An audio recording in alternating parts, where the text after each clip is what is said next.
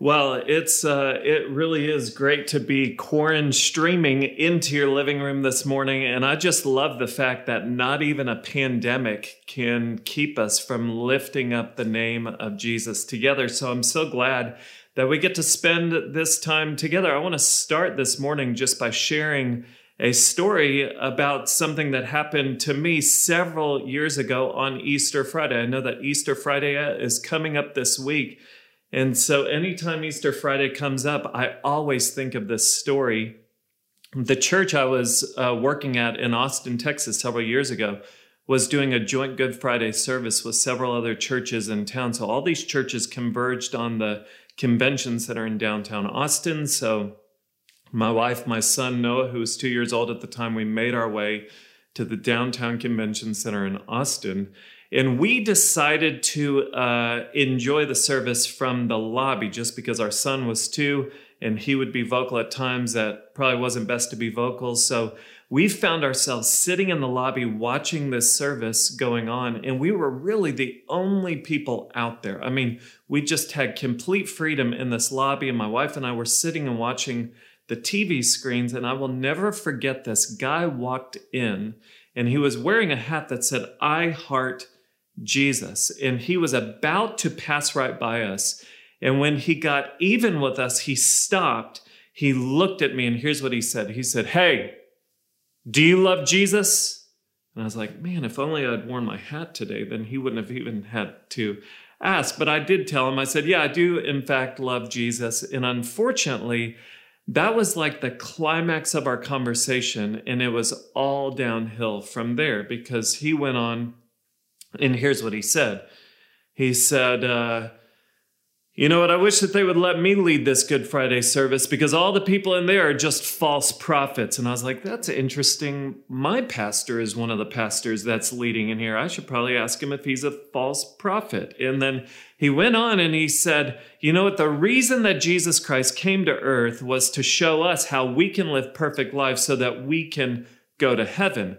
And uh, I didn't agree with him because I know myself and I know that I'm very imperfect, but I still believe that I will spend eternity with God in heaven. Not because I'm perfect, but because I know the only one who's ever been perfect, and that's Jesus Christ. Well, I made the unfortunate decision of letting this guy know that I didn't agree with him. And so it started this back and forth exchange where this guy was like, Well, what do you think about this? And I was like, Well, what do you think about this? And my wife was like, what are you doing? And I was like, he's wrong. And so we're just going back and forth. And I can tell that this guy isn't liking my answers. And he's getting more and more intense and more and more animated and more and more amped. And I will never forget this moment where his passion and I think his frustration reached its boiling point because he looked at me, he pointed his finger, and here's what he said He said, I rebuke you in the name of Jesus Christ. I mean, what do you do with that? Like, I'm a pastor. That's supposed to be my line. What am I going to say? No, I rebuke you in the name of Jesus Christ. Like, who wins the rebuking? And the conversation just got more awkward. He was like, you are not a child of God unless you're prepared to say the seven words. Are you prepared to say the seven words? And I was like, I am not prepared to say the seven words because I don't know what the seven words are. And then the conversation kind of winded down and he went into the Good Friday service. And I just told my wife, I was like, let's leave. I can't even focus now because of that interaction. And so the the evening ended with my wife, son, and I like running through the parking garage and getting in our sweet white Buick minivan and speeding off because we saw this guy walking towards the parking garage. We thought he was coming to kill us. All in all, it was a pretty good Friday, but it was definitely not what I expected. Now, let me tell you why I share that with you this morning. I share that just because as I think back on that experience, here's the realization that I came to. That guy believed that he was following Jesus. But I also believed that I was following Jesus. But if you look at what he says it looks like to follow Jesus, and you were to look at what I say it looked like to follow Jesus, it would appear as if we are following two totally different Jesuses. And when I just think about all of the people that are watching this stream right now with us this morning. Here's the reality there are, there are hundreds, if not thousands, of people right now who are watching this that would say that they are following Jesus. But if we had some way of kind of putting our lives side by side by side, if someone from the, if an unbeliever just from the outside were to look in on our lives side by side by side i wonder if they would say it looks like they're following totally different jesuses see i think a good question for anyone to ask is this like if you were to take your life and somehow lay it over the scriptures does what Jesus say it looks like to follow him and what you say it looked like to follow him, do those things match or is there a stark contrast between your life and Jesus's call on your life to follow him? Let me tell you what I want to do this morning. Just knowing that Good Friday is coming and just knowing that Easter is coming, what I want to do is I want to kind of look at the enemy of Easter, I want to look at Judas Iscariot. And, and I know that's probably what you weren't expecting this morning. Like, when's the last time you heard someone give a sermon on Judas? Like, when's the last time someone was like, you know what? I've just been kind of meditating on the life of Judas in my time with the Lord, and it's just been a breath of fresh air to my soul. He gets me. No, that's not really what happens. But the reason I want to look at Judas's life is because Judas's life shows us one very important thing and here it is. Being around Jesus or things of Jesus does not mean that you're following Jesus. And right now this is a convicting question, but if you're following anyone, what if you look more like a follower of Judas than a follower of Jesus. And so, what I want to do, especially during this unique season of life, is I just want to give you three clarifying questions from the life of Judas to ask yourself, just to really recenter your life on following Jesus. So, if you have a Bible, turn with me this morning to Matthew 26. Matthew 26 is where we're going to be today. And let me just tell you this the names Judas and Jesus sound very, very similar, it's easy for me to mix them up. So if at any point today I give you an invitation to invite Judas into your heart, uh, don't do it. I, I don't know what would happen, but let's just not go there. Okay. Uh, Matthew 26, verse 14, and it starts out this way it says this Then one of the twelve, whose name was Judas Iscariot, went to the chief priests and said, What will you give me? If I deliver him over to you. Starts out and says, Then Judas, one of the twelve. That right there reminds us of a massive reality. It reminds us that Judas was handpicked by Jesus. It reminds us that Judas had the opportunity to spend every minute of every day with Jesus for three years straight, which means that Judas had front row seats to all of Jesus's messages and all of his miracles. And yet, what does the text go on to say? It says that Judas sought out an opportunity to betray him. Now, how does that even happen? How does one of the 12 go to seek out an opportunity to betray Jesus? Well, let me just tell you why I believe that that was possible. I believe it was possible because Judas had been around Jesus without grasping who Jesus truly was. And I wonder if that's your story this morning. Maybe if you were honest, maybe you've been around Jesus or the things of Jesus, but you've never truly grasped who he is. Let me put it a different way. I believe that Judas had intellectual knowledge of who Jesus was and what he could do, but he had no experiential knowledge of who Jesus was and what he could do. Like he had the intellectual knowledge that Jesus was in the business of supernaturally satisfying hunger. Judas was one of the guys carrying baskets of bread and fish when Jesus fed the 5,000. And yet Judas had never allowed Jesus to satisfy the hungers of his soul.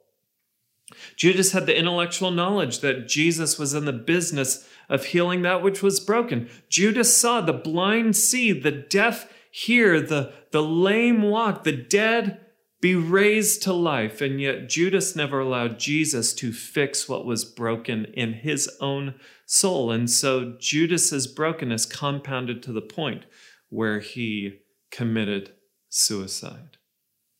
See, what we need to realize is when there's intellectual knowledge with no experiential knowledge of who Jesus is and what he can do, we might be fooling ourselves to say that we're truly following Jesus. Because here's the thing when there's information here, but no application that leads to transformation, we might be fooling ourselves. It might be that we don't know Jesus as much as we just know about him. It's kind of like this. I mean, uh, Pastor Ken is on stage uh, most, if not all, Sundays. And uh, you know what? You can hear Pastor Ken. You can listen to every message he's given. You can um, follow him on any social media platforms. You can know about his wife and his kids, and you can know everything about Pastor Ken. But today, and you can't do it because you because of the situation that we're in. But if you were to be sitting in Starbucks and Pastor Ken were to walk in the door, you might find yourself smiling and awkwardly waving at Pastor Ken. And when he walks up to you and says, Hey, I'm Ken, in that moment, you're going to snap back to reality and just remember, Hey, I didn't know Ken. I just knew about Ken. And when Ken says, Hey, I'm Ken, something in you might say, You don't know me, but I know you. And that would not be true because you don't really know him. You just know about him.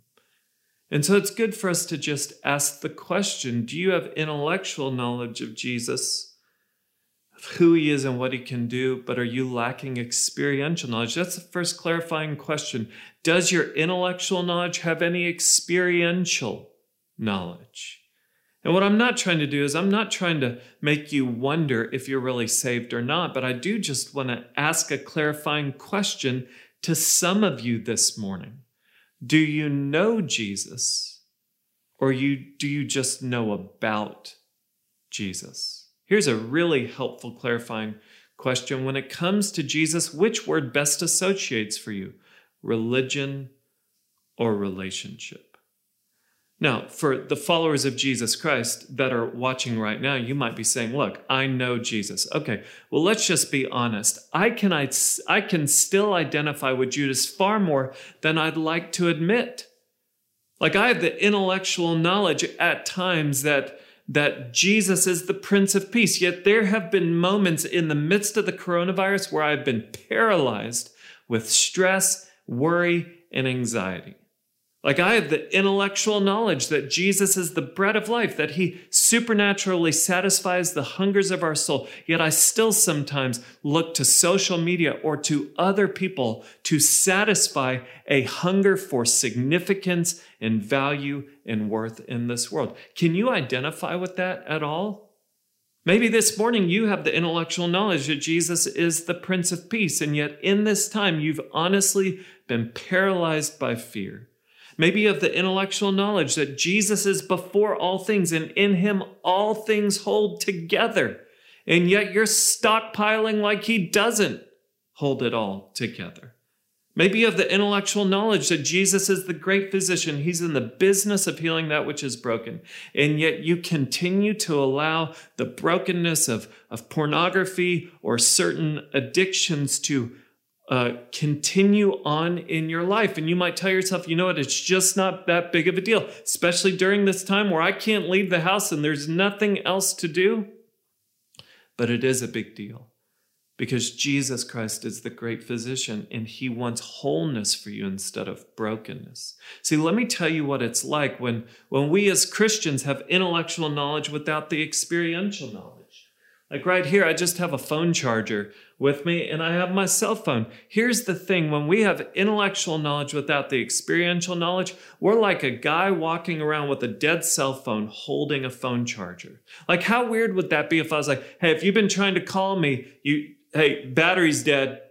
Hey, did you text me? Because if you texted me, hey, battery's dead, wouldn't you be like, find an outlet?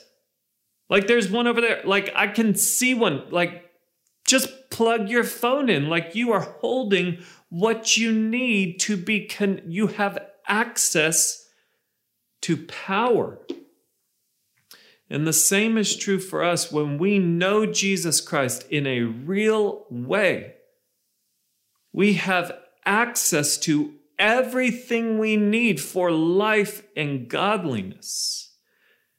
And so when we have intellectual knowledge without the experiential knowledge, all we're missing out on is life.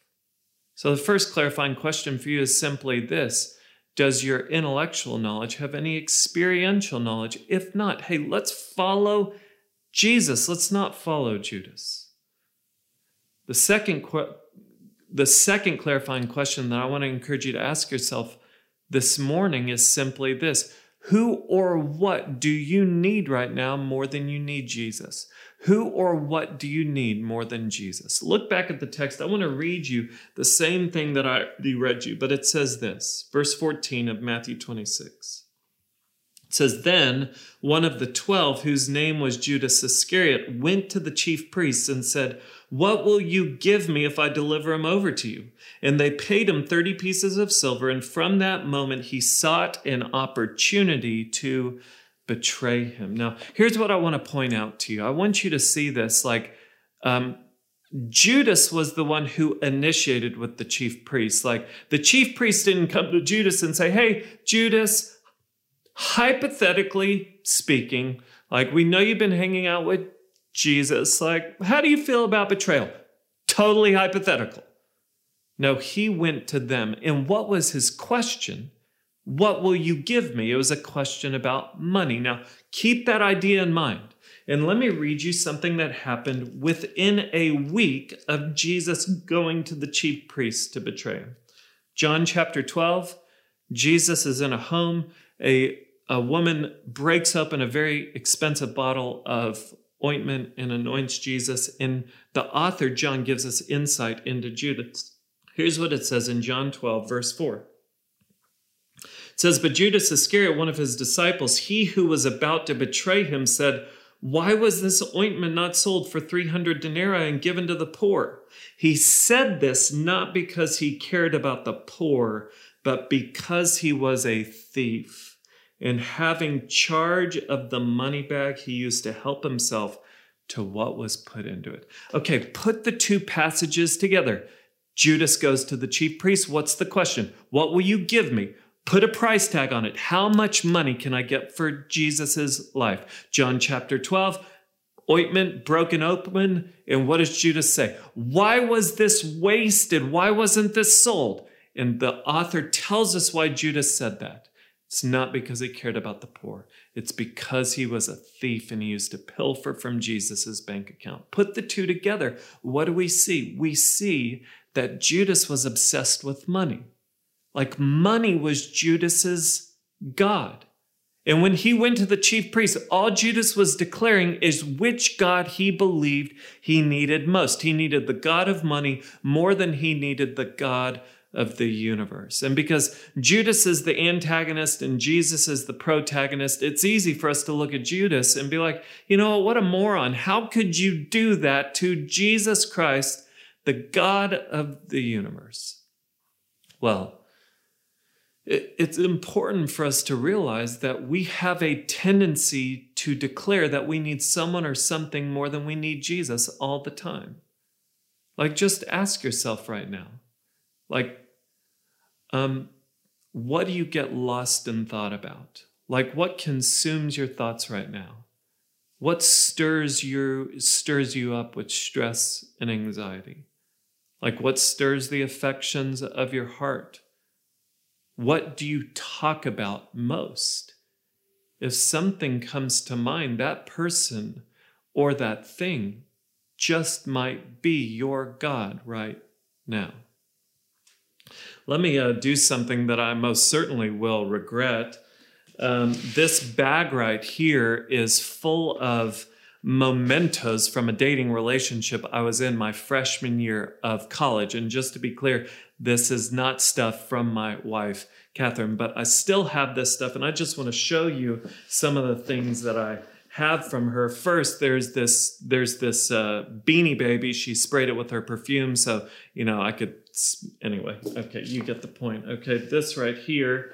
This is uh, for you young people. I need to explain, but this is called a mouse pad. We used to need these for our computer mice, and it had a collage of her pictures on it, so I could always uh, see her. This right here, this is a pillow that has a picture of the two of us ironed onto it. Now, I need to make a clarifying statement real quick. Like my wife, Catherine, she she knows that I have right this stuff right now. Like I'm not at home in the corner like my precious. Like it's not like that at all. Okay. Uh, this right here, this is uh, for you young people, I need to explain, but this is called a CD. Okay, this is how we used to listen to music. This CD is titled For My Perfect Boyfriend. That's this guy. And then uh, this right here, um, this will make you throw up in your mouth just right there in your living room. But this is this is a printout of every email and message conversation that we had during our dating relationship. Don't you judge me. Like I can feel it through the camera. Don't you judge me. Okay, let me ask you a question. How long do you think we dated? Okay, you can just take guesses right there with the people that you're sitting with, if you're sitting with anyone. We dated for two months. Two months. Okay, yeah, don't judge me. Therapy's been very helpful. But here's what I want you to think about. Okay, don't miss this. This is so important. For those two months, that girl got all of my time, all of my attention, and all of my affection. I look back and I can tell you with complete certainty, she was without a doubt for those two months my God. And I was a follower of Jesus Christ at the time, but for those two months, she got all of my time, all of my attention, and all of my affection. Now, you can look at that stuff and you can judge me, and I don't blame you at all, but I just need to ask you, you know, what's in your bag? Because you might not have all this stuff that I have. And here's the reality my bags have just gotten more mature and more sophisticated the older that I've gotten. But what's in your bag? Who or what are you declaring that you need more than you need Jesus right now? For some of you, it might be romantic love. You might be sitting there, and the fact that you are now isolated, it is just one more reminder that you don't have somebody. Maybe for you, it is money. And I want to be sensitive. I know that this is a stressful, uncertain time financially. But the reality is you can't sleep at night because your hope hangs on your, on your balance. What is it for you? It might be success. It might be stuff. It might be the idea of if we can make it through this coronavirus, it's the idea of a bigger house or a better house or a better spouse or more well behaved kids. What is it for you? Who or what do you believe that you need more than you need Jesus right now? Just fill in this blank. If only I had what, then I would be happy. It's possible that that person or thing just might be your God. Now, I just want you to think how did Judas's life end? It, it ended with suicide. So here's what that tells us it tells us that what Judas thought he needed wasn't what he actually needed. And so I'll just be honest like, part of me wonders if Judas betrayed Jesus and he got that 30 pieces of silver, and, and we don't know if this happened because we can't read about it in the Bible, but part of me just pictures Judas holding that 30 pieces of silver in his hand. And when he thought that he f- would feel full, he actually felt empty. What if we can just learn from Judas's life? We don't have to follow Judas. We can recenter our lives on Jesus and just declare, Jesus, you are the one that I have been made for. You are the one that I need most. You, Jesus, are who I need now. You be my God. You be my King. The third question that I want to encourage you to ask yourself is simply this Are you responding to Jesus right now as Rabbi or Lord? Okay, let me read you uh, Matthew 26. Look at verses 20 through 25. This is the Last Supper. It says this When it was evening, He, that's Jesus, reclined at table with the twelve, and as they were eating, he said, Truly I say to you, one of you will betray me. And they were very sorrowful, and began to say to him one after another, Is it I, Lord? He answered, He who has dipped his hand in the dish with me will betray me. The Son of Man goes as it is written of him, but woe to that man by whom the Son of Man is betrayed. It would have been better for that man if he had not been born. Judas, who would betray him, answered, Is it I, Rabbi? He said to him, You have said so. So just picture this. Jesus is having dinner with his closest friends, and he says, Guys, I just need you to know one of you is going to betray me. And it sets off this chain reaction around the table where the disciples go around. They're like, Is it I, Lord? Is it I, Lord? And in the Greek, that it, it implies a negative response. It's like saying, It's not I, Lord. It's not I. They go around, Is it I, Lord? Is it I, Lord? Is it I, Lord? And it gets around to Judas, and what does he say? He says, Is it I, Rabbi? See, in that moment, 11 of the disciples were responding to Jesus as Lord. Judas was responding as Rabbi. Lord and Rabbi were both very significant um, titles during this time, but one was far more significant than the other. Rabbi means teacher, Lord means master. So while they were in the same room physically, they were on different planets spiritually in terms of how they were responding to Jesus. To respond to Jesus as rabbi is to respond to him as a good source of wisdom. To respond to Jesus as Lord is to respond to him as the one who is completely in charge of your life. To respond to Him as Lord is to say, Jesus, you're the leader, I'm the follower. Where you're going is where I want to go. When you move, I'm going to move. Even when I can't see the outcome, I trust that your way is the best way. So, a good question for you to just ask yourself right now is this in different areas of your life, and I'm not talking about salvation right now, I'm just talking about different areas of your life. Are you responding to Jesus as rabbi or Lord? When it comes to how you interact with your spouse and kids, when y'all are with each other all the time, is Jesus going to be your rabbi or is he going to be your Lord? Like when it comes to controlling your tongue, is he going to be your rabbi or is he going to be your Lord. When it comes to spending money that you don't have, is Jesus going to be your rabbi or is he going to be your Lord? When it comes to lying or exaggerating or telling half truths about who you are, what you have, or what you've accomplished, is Jesus going to be your rabbi or is he going to be your Lord? When it comes to how you operate at work and whether or not you're going to you're going to cut corners. Is Jesus going to be your rabbi or is he going to be your Lord? When it comes to what you will or won't look at on the internet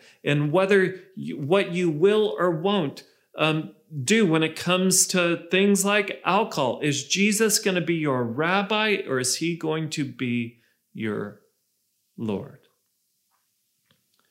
See, a lot of times what we want to believe is that there's options. The options are that um, we can be in charge or Jesus can be in charge. But there is no option for you to be in charge. Either Jesus is in charge or sin will be in charge. But you being in charge is not an option. See, it's always good to remember that to take a step towards surrender to the Lordship of Jesus is always a step towards freedom. Why? Because we've been made by Jesus and for Jesus. And so let me ask you are you going to follow Judas or are you going to follow Jesus? Let me just tell you what my goal hasn't been this morning. My goal wasn't to kind of show up into your living room and just say, You're a Judas. You didn't realize it, but I just came this morning to beat you over that and tell you you're a Judas. No, I came to just say, you know what? Man, our King Jesus is a good King. Don't miss out on experiential knowledge. Know Him in a real and intimate way during this unique season of life. Don't look to someone or something to be God. That can't be God. Let Jesus rule and reign in your heart. And why just respond to Jesus as rabbi, as a good source of wisdom, when he has all of the wisdom in the universe, but also at the same time, all of the power, all of the creativity. And He is not just great, He is good. And He cares deeply for you. So, would you respond to Him as Lord and Master today? My goal has simply been to be Google Maps this morning. To just say, you know what, maybe we, we need to be rerouted. Maybe we just need to be put back on the right path because it's better to follow Jesus than Judas. May we be followers of him today. Let's pray together. Well, Lord Jesus, we thank you for who you are. And we thank you that you've come. And we celebrate, Lord Jesus, that you did come that you lived the life that we couldn't. You died the death that each of us deserved to die. And then on the third day, you walked out of that tomb victorious over Satan, sin, and death, Lord. And so we thank you for who you are. We thank you for what you've accomplished for us, Lord. We just confess that we need you, God. We want more experiential knowledge of you. I pray that today that we would know you more as the Prince of Peace, as the one who is before all things and in you all things hold together. Lord, I pray that you would identify the false gods in our lives, the people and the things that we elevate, Lord and we look for satisfaction, but in the end, they leave us wanting. I pray that today you, God, would be our satisfaction. And Lord Jesus, I pray that you would be our King, that you would be our Lord, that, that we would respond to you as Master, that where you're leading, we would follow. Lord Jesus. We pray that we would follow you. Thank you, God, for today. And I thank you that not even a pandemic can keep us from worshiping you. In Jesus' name we pray. Amen.